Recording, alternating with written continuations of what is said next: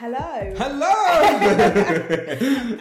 and welcome back to the Ad Race. we are back with episode five. I feel like we've been away for a while. It's just been busy, man. Yeah. It's so busy. And it's been especially busy for a lot of you in Adland, of course, because we've had the Cannes Lions Festival. it has, and it's the International Festival of Creativity, and it's been going since 1954. And this year, they had over 25,000 entries from 87 countries. And that was running from the 20th of June till the 24th of June. It's like the Oscars of the creativity world, isn't it? Definitely. Because everyone's there. You've got like Jared Leto, you've got Ryan Reynolds. Exactly.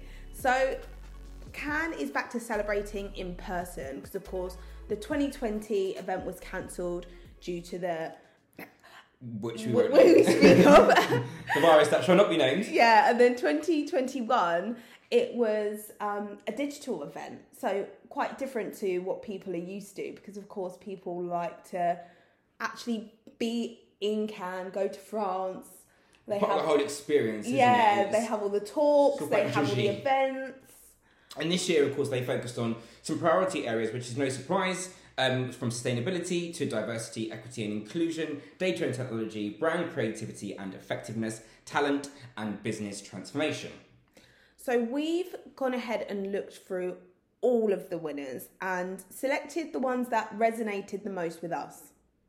We also found that some of the um, topics, uh, media, adverts, commercials that we focused on earlier on in our episodes were featured um, as part of the Cannes uh, winners. So we thought we'd touch back on some of those.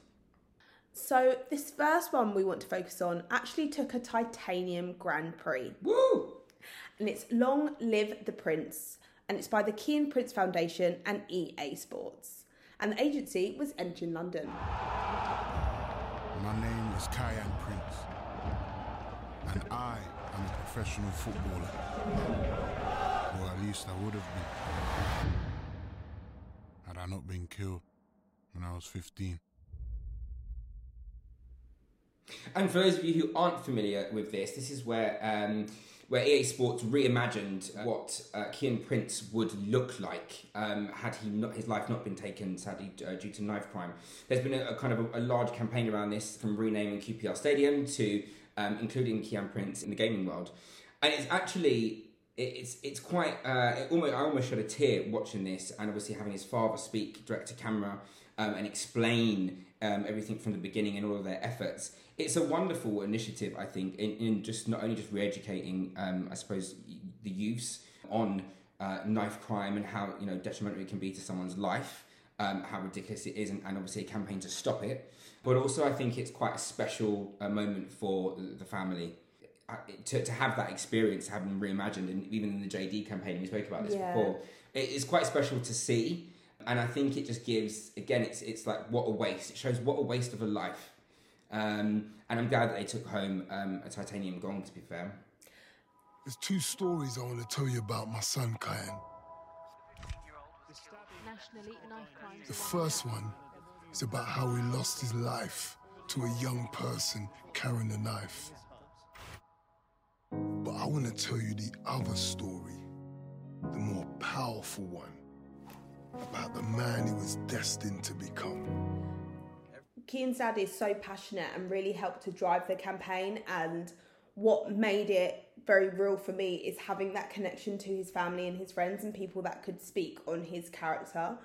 And for them to be involved in bringing him or his back to life, it couldn't have been done any other way, really. But it was nice that it was such a well rounded campaign from working with JD and seeing him on a billboard to seeing him in the game. You kind of really got to see what was lost, like pointlessly lost, a life lost. That really, he would have been like a really bright star in football. I think it's extremely sad I think it's also quite clever the way they used the technology to um, kind of reimagine and map his voice Yeah. um, what he would obviously look like from looking at his father. I'm sure they digitally mapped in, in some way, shape, or form, um, and then kind of I think, and they took voice uh, voice bites from his father, didn't they, or his um, siblings, something like that. I know that they analysed footage Mm. of him and how he, he would play, and they were able stuff, yeah. to kind of bring that into his gameplay today. a very clever use of technology, um, and it's all about education. And I think that's. I'm glad that they focused on it. I'm glad that QPR really, really champions this. It's not something they kind of just let go. Yeah, and the titanium lion in particular, it aims to celebrate game-changing creativity, and I think this this really is a piece of this is a game-changing project. This is something that other people could learn from in for many different ways, not only for their use of technology, but also the attention to detail that really went into all the different aspects of the project. Yeah, when we're talking about a 360 campaign, this is it. So well done. So now on to number two.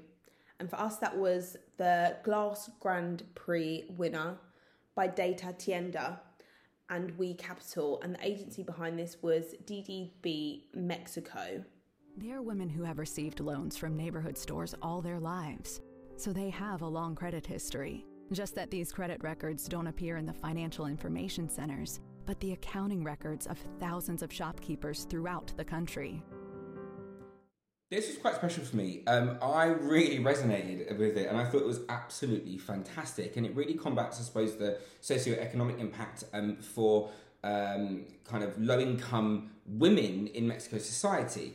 Um, so Data Tienda allows Mexican women to build a, cr- a, credit score. So it's vital, which is vital for bank loans, and it's based on interaction with their local shops. So for those of you who don't know, it's almost like within their local community, they will go to their local shops, uh, you know, the off license or the supermarket, etc., etc. Um, and these are all small businesses within themselves, but they all have in, in, turn like a loan facility. So, for instance, let's say you know my shopping came comes uh, came to um, 100 pesos. Um, you know, and I didn't have that change, you know, it's almost like an IOU and then they pay it back. Um, what Data Tienda did was essentially recognize that they were all having all, all these kind of women in their in their community were actually getting credit from their local stores, but the banks wouldn't give them any credit because of that's how the bank systems are set up. It's almost like here when you have you know the whole issue of homelessness, you have no fixed address, you can't get a bank, uh, you can't get a bank account, you can't get this, you can't get that. There's an yeah. advert on, on radio recently which is like no bank, no home, no bank. It's that same sort of yeah, thing. Exactly. It's this vicious cycle. But how do you how do you kind of break uh, break, break free of that? It's so difficult. Um, and this is a super super clever way. So they basically mapped um, kind of like the, collected data from all these different touch points across their local community, um, and you'd sign up and you'd say obviously this name etc address, um, and it starts to build its own credit score based on the credit built in your local community. The banks would then use that as data to be able to put them up for loans, etc. Incredible, because then you know they can go on and they can um, you know you know take a loan out and create their own business. And one woman, and they're going to took a loan out and set up a salon, which was her dream, which would never be able to do. So this is clever use. This is where technology sometimes really does come in as you know, something positive but I think also really clever for the founders of this because it's just, I think this is a game changer.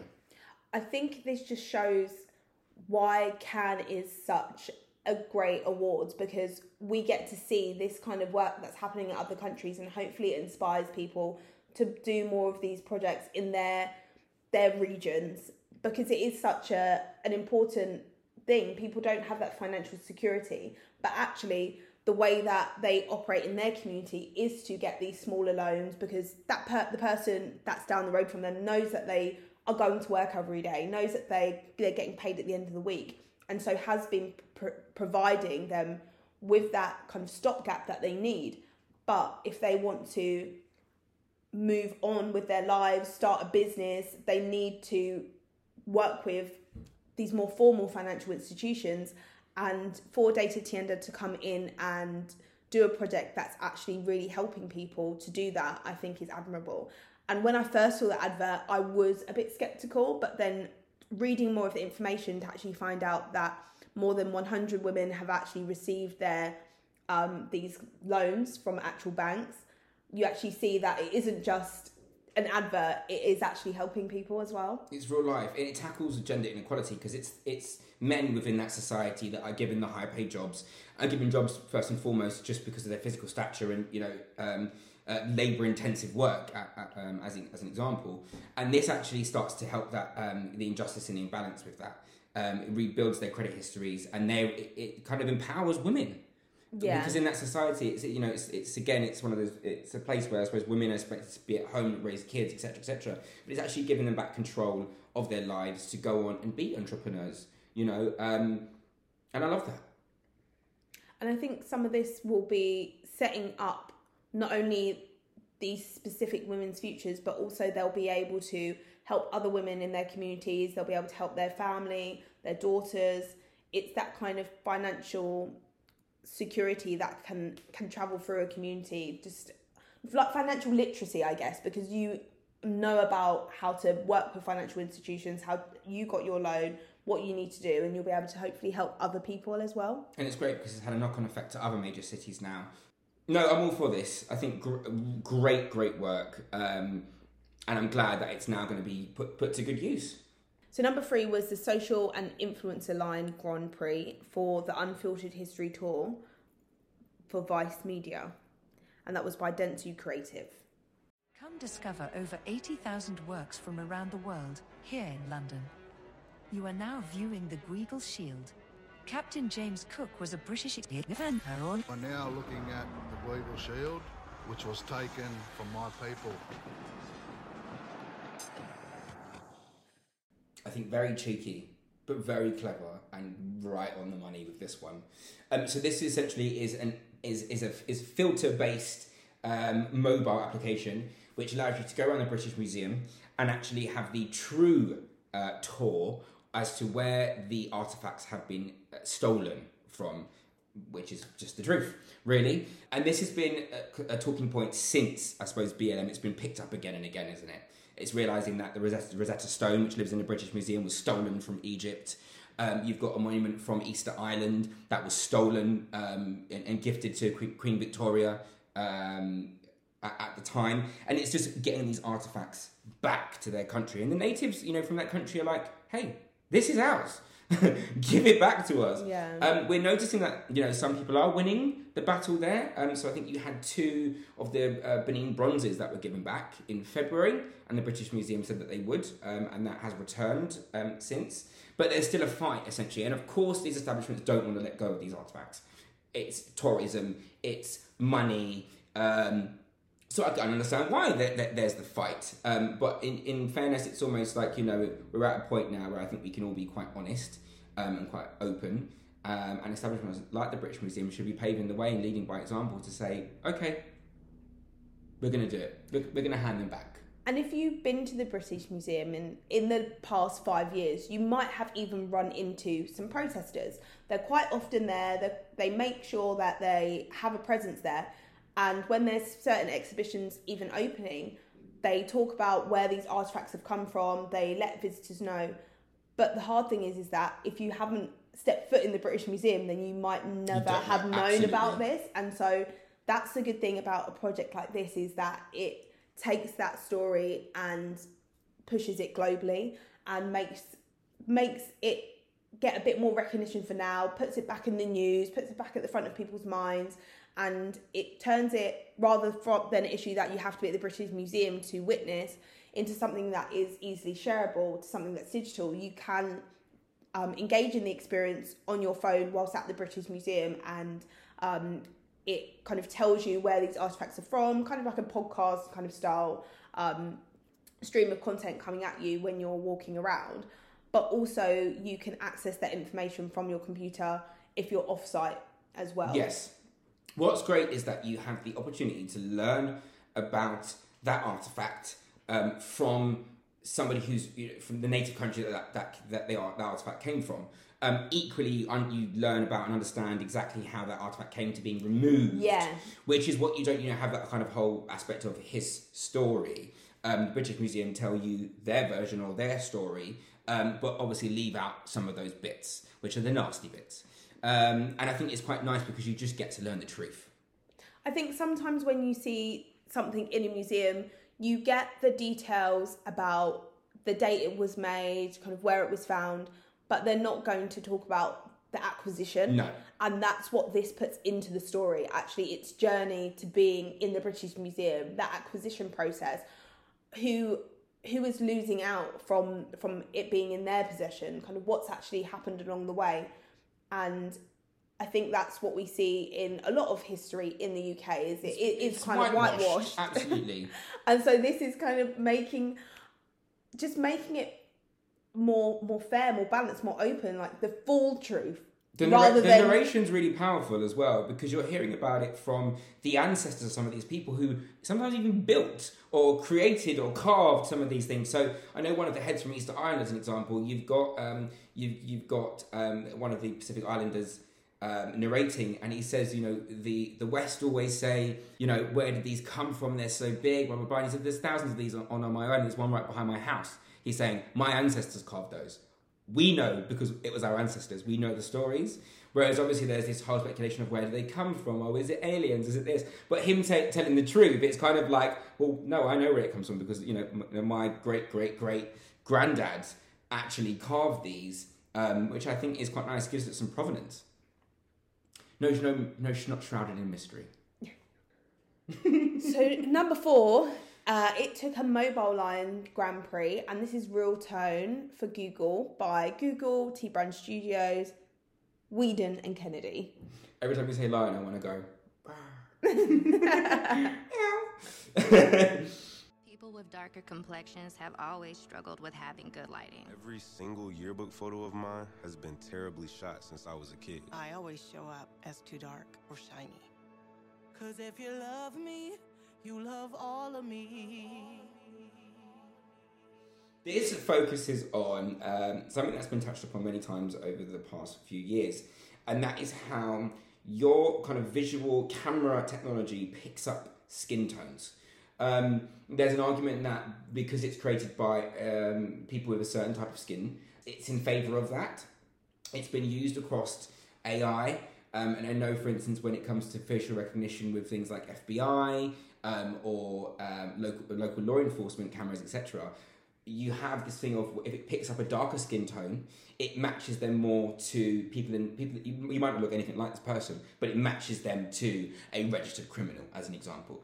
But if you ha- if you have much fairer skin, there's a less likely chance of you being matched. It can tell the difference between the minute differences between your facial features if you've got a lighter skin tone, whereas if you're if you have a darker skin tone, you become more part of one homogenous group that Absolutely. all looks the same. And the thing is, this technology, I mean, we see it filter down things like military, etc., into our everyday devices, right? So this technology, it- because of that, exists within our smartphones, as, as an example. But what you don't get is you don't get the detail and the pickup on those skin tones. What you get with this product, Pixel 6, essentially combats that to the core. And I don't think there's anyone like Apple or anything that's done this, have they? The only other technology uh, like project I've seen that has done something similar has been Snap. So Mm. they worked to do something similar with their kind of snap lenses. So they wanted to be able to showcase everybody in the picture in, in the best possible way and showcase people with, with darker skin tones as beautifully as ever. This advert debuted within this Super Bowl, so an, a very expensive slot. Yeah, with Lizzo, With probably Lizzo. an expensive expensive guest. If you love me, you love all of me is a tune that she sung to over it, and I think it really did capture the the true kind of essence and richness um, of of the campaign. Google's True Tone. Yeah, so this is this technology is now on their Pixel 6. So it the advert wasn't just about advertising the fact that Google's got this like real tone. It's that actually you can buy the device and you can utilize this new tech because it's on there. And yeah, they got a lot of praise for this from users and for from media for this technology. And although there was an advert with with Lizzo in the UK, there was also a stream of adverts as well that were demonstrating um, this new technology. You might have seen it. There was a like a fa- a family were taking a photo outside the front of their house, and they like had this whole family dinner. Do you remember? I don't think I do. No. Yeah, so they they Google have been doing a lot to showcase real tone, and they had a variety of adverts, but obviously for this specific Grand Prix mobile lion, it was centered around um, Lizzo's spot. I mean, this is a real problem. I've generally got friends who, you know, make comments on this sometimes when taking photos. It's like, oh, it's only captured me like this, or do you know what I mean? Why do I look different there? Oh my god, my teeth look so bright, and it's cut. It's ca- and actually they use examples of that in their campaign. Yeah. and it almost like picks up, you know, super white teeth and then cancels out slightly your your face.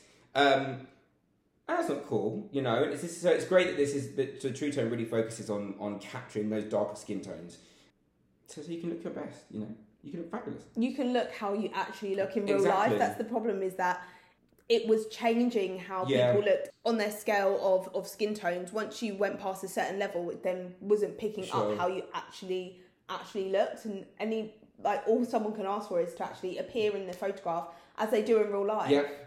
So they actually um, partnered with Dr. Ellis Monk to develop the Monk skin tone scale, and that was designed to be more inclusive of the variety of skin tones in our society today. And I think it just reflects how Western society actually is today. People now are are just more aware that even in Western civilization, it's not Euro, it's not Eurocentric, it's not white centric. It's like there are people from all around the world that are going to be using the Google phone, and so Google wanted to create a project that um, really reflected its audience, I guess. But I'm glad this is a talking point is in the public domain because there has been class actions against in the states against technology companies that form bias on um, darker skin tones because of their um, AI and because of their photo recognition um, technology. So, and there, there was a um, young black girl in, in America who actually did champion this class action. I think she won.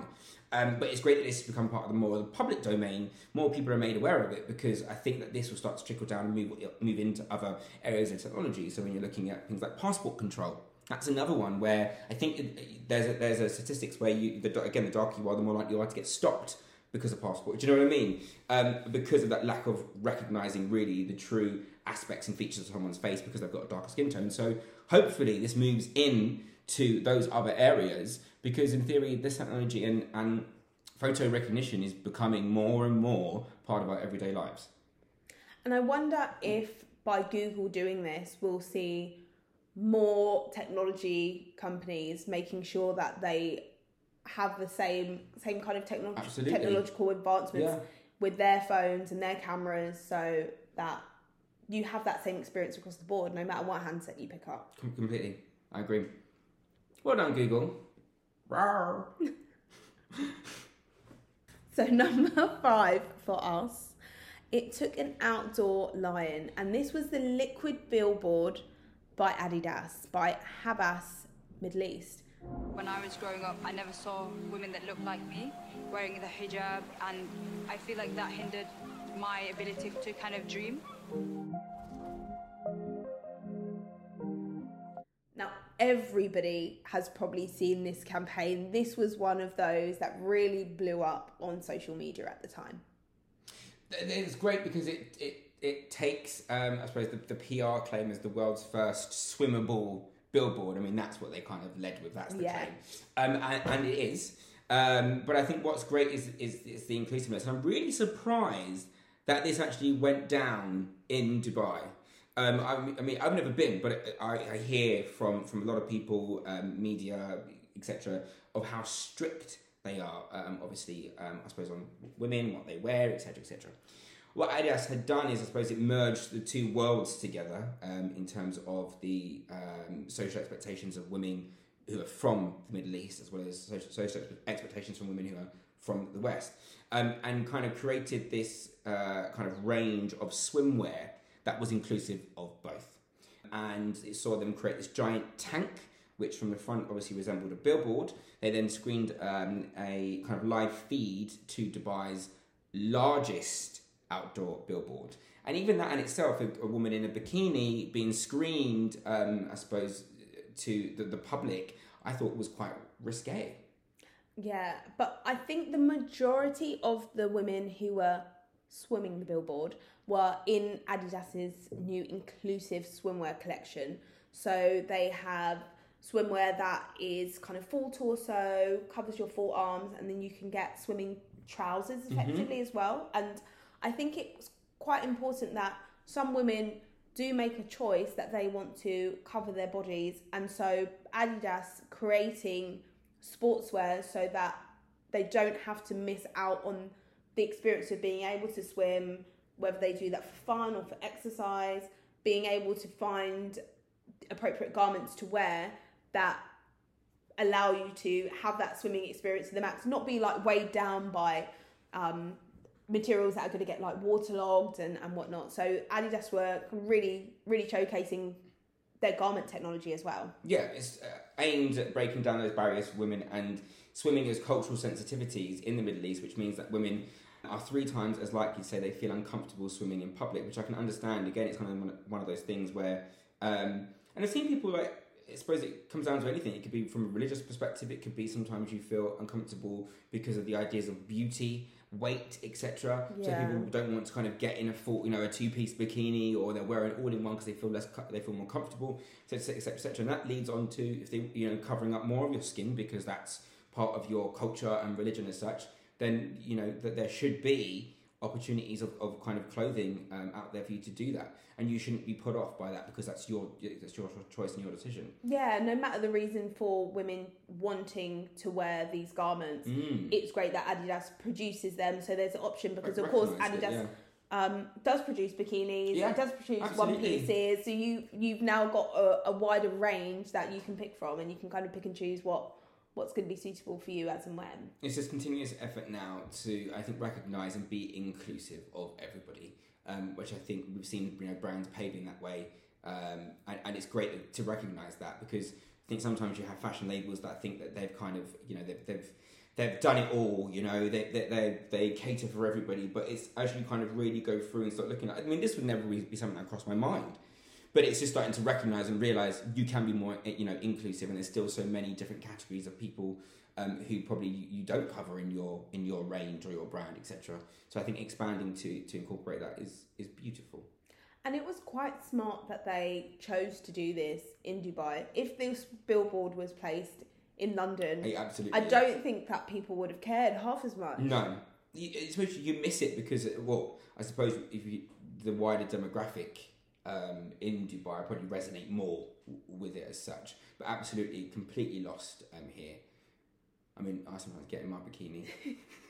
I think it was the the images that you see. It's almost like seems as if the billboard is like water, like in the desert. Yeah, and so yeah, I think it's that kind of juxtaposition as well, because like seeing people swimming around. Usually, as well, if you go swimming in the sea, you are hidden away. Yeah, yeah. But raising that water out of the ground meant that people really couldn't ignore that these women were swimming around and that they were wearing Adidas. Oh, it was a know? great. It was a great PR stunt. Yeah. Really, really good PR stunt.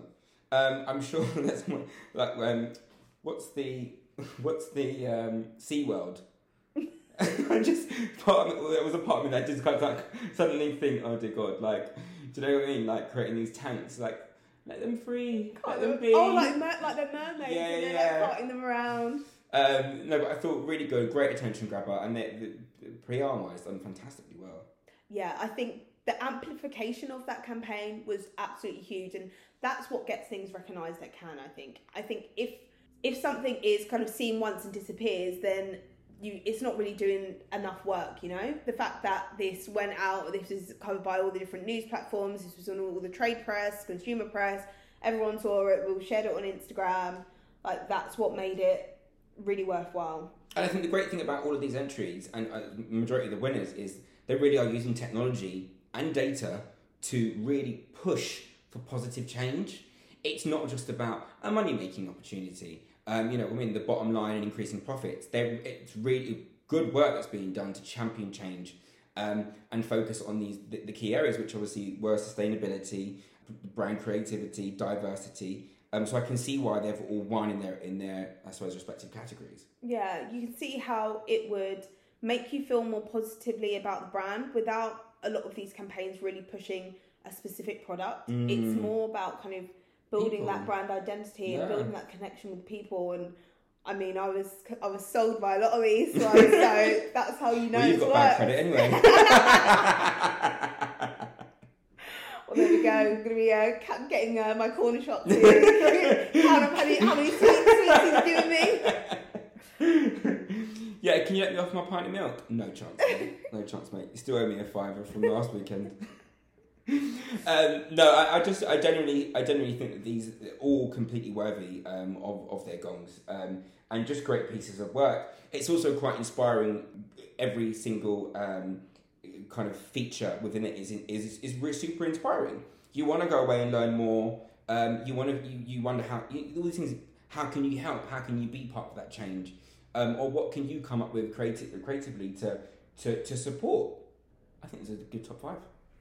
So one of the things that comes up around Cannes is the fact that things can be a bit some of the projects can seem a bit performative Mm. and that people are trying to do um, do these projects just to win a Cannes Lion as opposed to do good. Kind of what do you think about about that and do you think that some some brands are maybe just just after a Lion, not the ones on our list specifically, but in general, do you ever see I some of these some campaigns that don't have the actual like weight the behind them doing authenticity good? of yeah. Well, I think you're always going to get that. I mean, it's it's it's like the Oscars of, of the media world as such, isn't it? So you know, it's like an actor taking that role, which is that heart wrenching, Yeah. whatever, but a completely boring story just to win an Oscar. Do you know what I mean? And I think you're gonna you're gonna get that. And any time that there's an, a competition involved as such, you're gonna get people trying to win.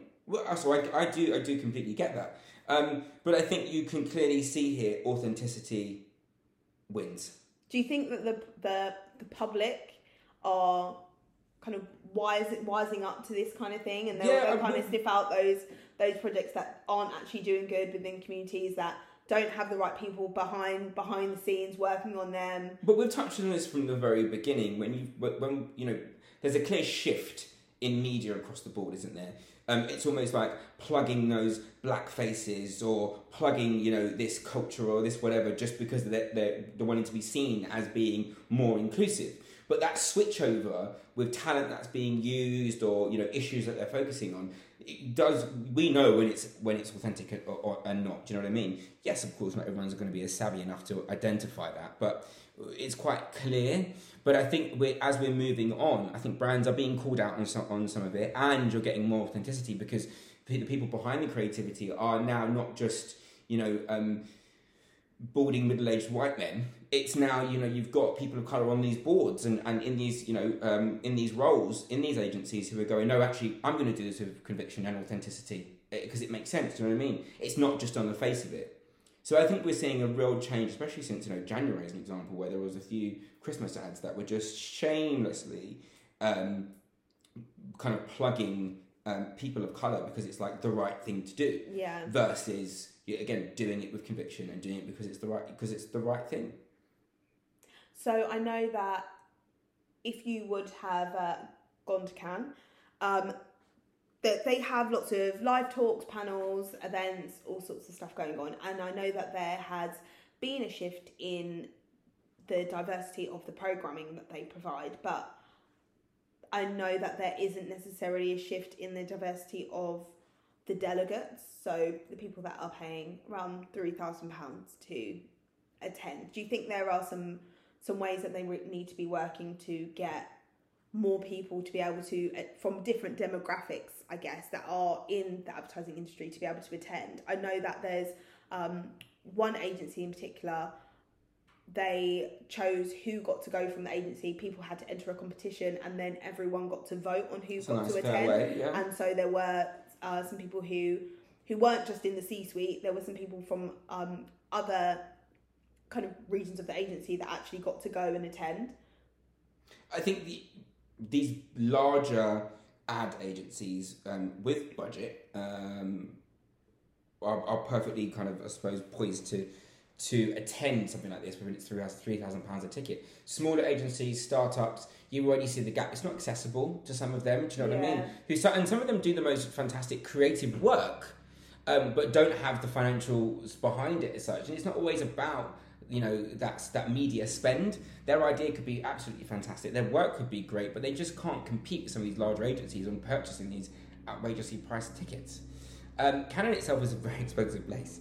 Um, I did. Yeah, I don't think I don't think will go there to, to have a cheap holiday. and I mean, I think obviously, as anywhere, when it's in season, they put up their prices. I, I, I went a few years ago, and um, I remember trying to get the Uber helicopter from Cannes to Saint Tropez. It wasn't running, or it didn't go, but they let they let me onto a little tour of the bay and then come back down, um, which was quite fun. But when we went there, it was outrageous. It's outrageously expensive. Yeah. Um, do you know what I mean? And I just don't think that is some of these smaller agencies um, who do some fantastic work and focus on change, diversity, sustainability, etc. Just don't have the funds to compete with those, you know, those uh, big ad agencies who are still run by balding middle-aged white men. This is the juxtaposition though. So we see this lovely ad by Data Tienda helping these Yep. helping these women um, get bank loans because they've they borrowed money from their, their local shops and kind of building their credit and then everyone goes they see that they're like cheering and then they're like Who oh made- this is who great made this? off to a yacht party with Paris Uh, Hilton yeah, yeah, yeah. It's like you know you're kind of celebrating um, these campaigns that are doing so much good but then the environment is then not, I guess, conducive to like It's almost You know, a microcosm of the world, yeah. really, isn't it? Because that's what the world is like. It's like, oh, look, we're all helping these people, and now I'm going to get back on my private jet. Yeah, Goodbye, yeah. take care, woohoo! Um, I think that's that's in some respects it is. It's, it's taking it a pinch of salt, I suppose, because you've got people kind of creating this opportunity for awareness. People, I suppose, going above and beyond just to win an award. When you look across the board and you look at this work that's been created and you look at what they're championing and it's all about you know race and inclusion and equity and and then you look at their board of directors and it's like hold on a minute. It's like do you know what I mean? It's, it doesn't reflect everything they're banging on about. And that's what I find sometimes slightly just that bit quite frustrating to watch. It's like well um, there should be people of color on you know on, the, on this board you know really kind of championing and, and, and doing it authentically. Not just your output is that but so it looks good. Um, and I think that's what is quite clear with, with a lot of agencies.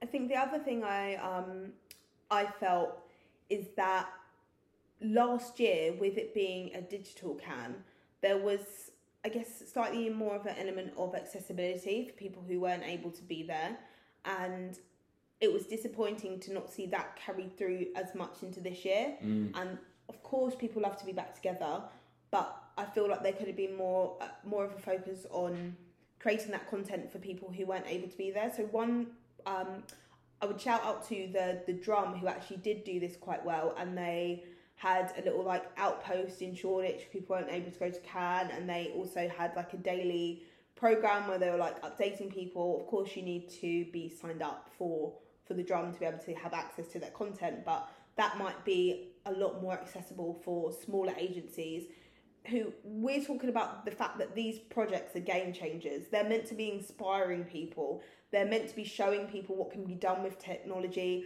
showing brands what they need to be moving towards. So people need to be able to see this work in, Absolutely. in in order to be able to learn and create change. It can't happen within a microcosm. It's No. important that it's kind of broadcast widely so that we can see that progress. No, I completely agree. But I think that I think that we're, as we know, we're, we're moving. People are challenging the, the norm or the traditions. We're moving in that direction. You, there's there's a massive change to entries and, and the focus on on work in comparison to let's say four years ago.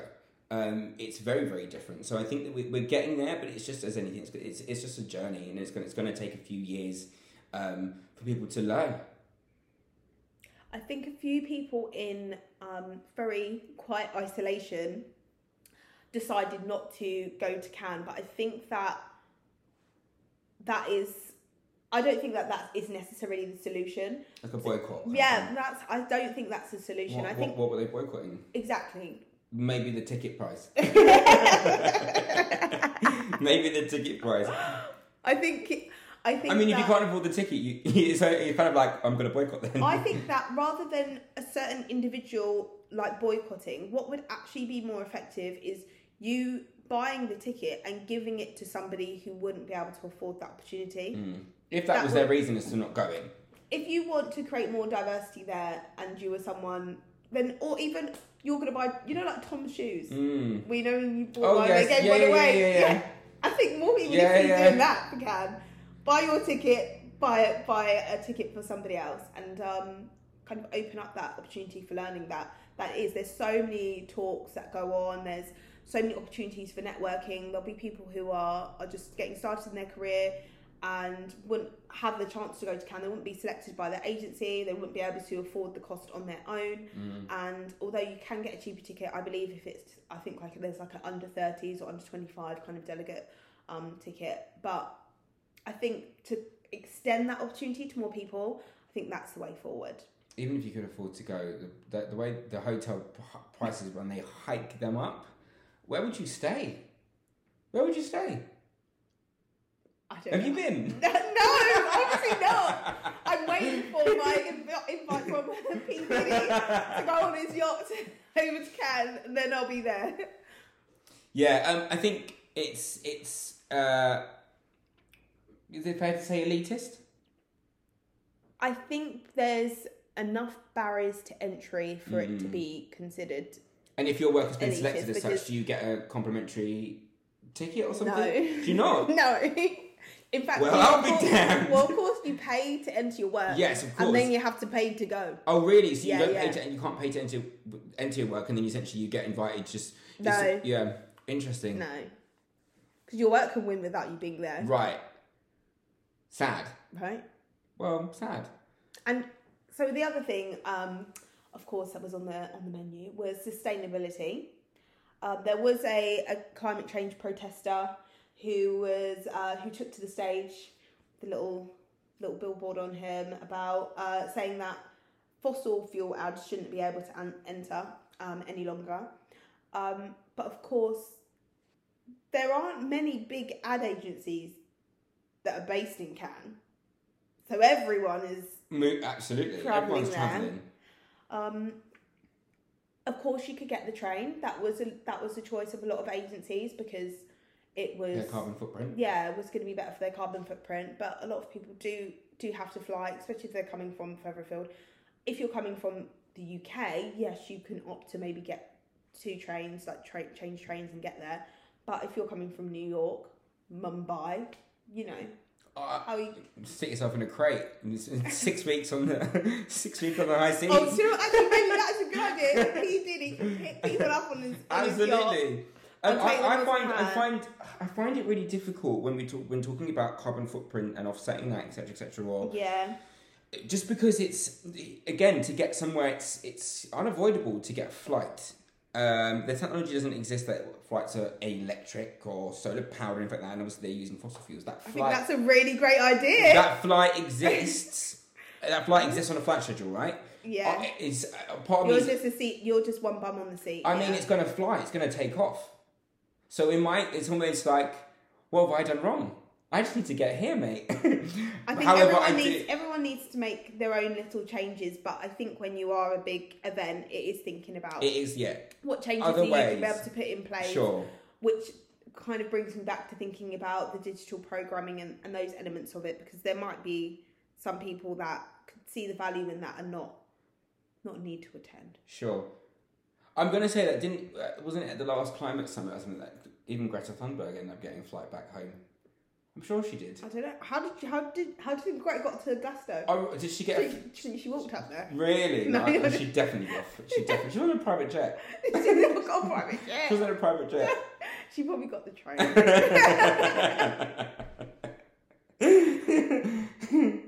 um, but no, sustainability is an interesting one.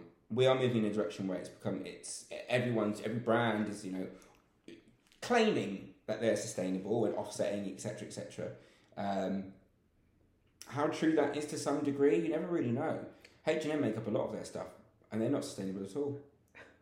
I think that you have to be quite discerning and putting a lot of time to to find out what the sustainability creds that are being put out there really mean and to see rather than just see like sustainable read read all of the information and just and decide for yourself if you think that that is enough I mean, and do the comparison between different businesses as well But they're marketeers at the end of the day. Do you know what I mean? They're great at using facts and figures to say what they want to say, but whether those facts and figures are completely true.